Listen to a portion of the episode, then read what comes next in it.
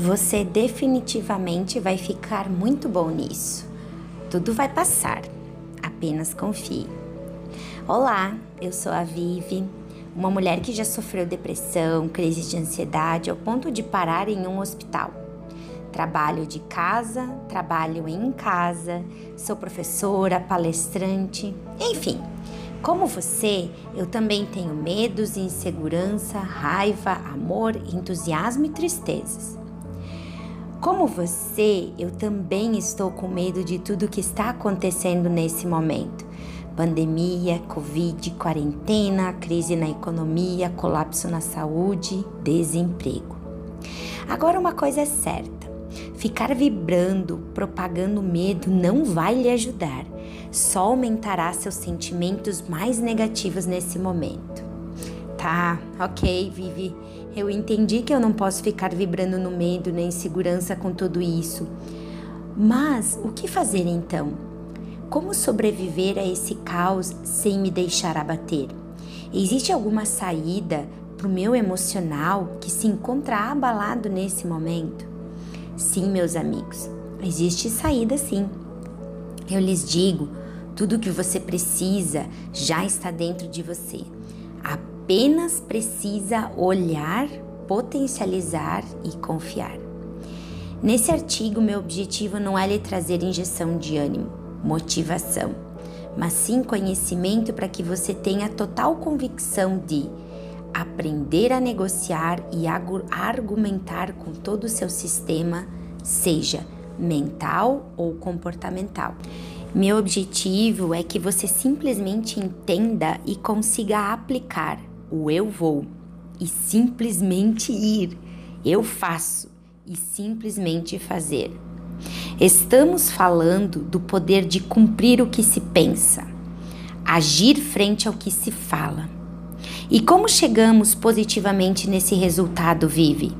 Bom, primeiro você precisa estar ciente de que tudo que focamos expande. Sim, exatamente isso. Tudo que você foca, ou seja, dá atenção, fala muito, pensa muito, por natureza se expande. Faça um teste. Pense em um celular que você deseja muito.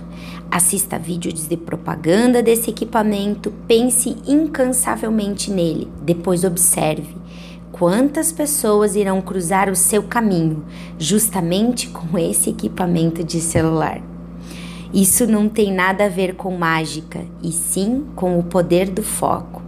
Você focou tanto no celular, desejou e imaginou que passou a ver as infinitas possibilidades de ter esse equipamento.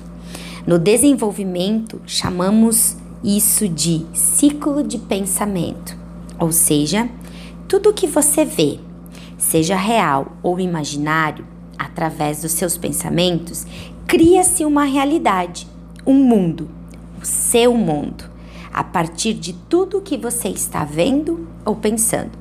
Você coloca-se nesse mundo como integrante e acaba por agir exatamente conforme condutas previstas nesse mundo. Consequentemente, você faz e obtém resultados que alimentam essa visão de mundo. Observe uma forma resumida de como tudo isso que eu estou falando. Quanto mais eu vejo tristeza, mais eu crio um mundo de tristeza, onde existem pessoas tristes. Como esse mundo existe para mim, eu me encaixo nele, sendo justamente uma pessoa triste. Quanto mais eu sou triste, mais eu faço coisas tristes. Choro, brigo, fico de mal. Quanto mais eu faço, mais resultados eu tenho. Sentimento de tristeza, de abandono. Esses resultados aumentam a minha visão de que sim, o mundo é triste e o ciclo continua sem parar. Pronto, está instaurado o que eu chamo de ciclo de ruína. O que eu vejo, eu crio, eu sou, eu faço, eu tenho. Quanto mais eu tenho, mais eu vejo e assim segue o ciclo. Faz sentido isso para você? Agora, se olhássemos de outra forma para esse mesmo ciclo, será que o resultado seria diferente? Vamos testar? Imagine que, em vez de tristeza, eu vejo alegrias, pessoas sendo felizes, dispostas entusiasmadas. Pronto, eu estou criando um novo mundo onde sim existem pessoas sendo felizes, alegres e dispostas.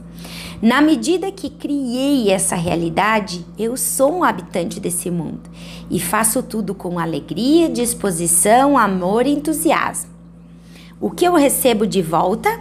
Feedbacks positivos, elogios. E esses resultados alimentam e aumentam a visão de que sim, existe um mundo feliz.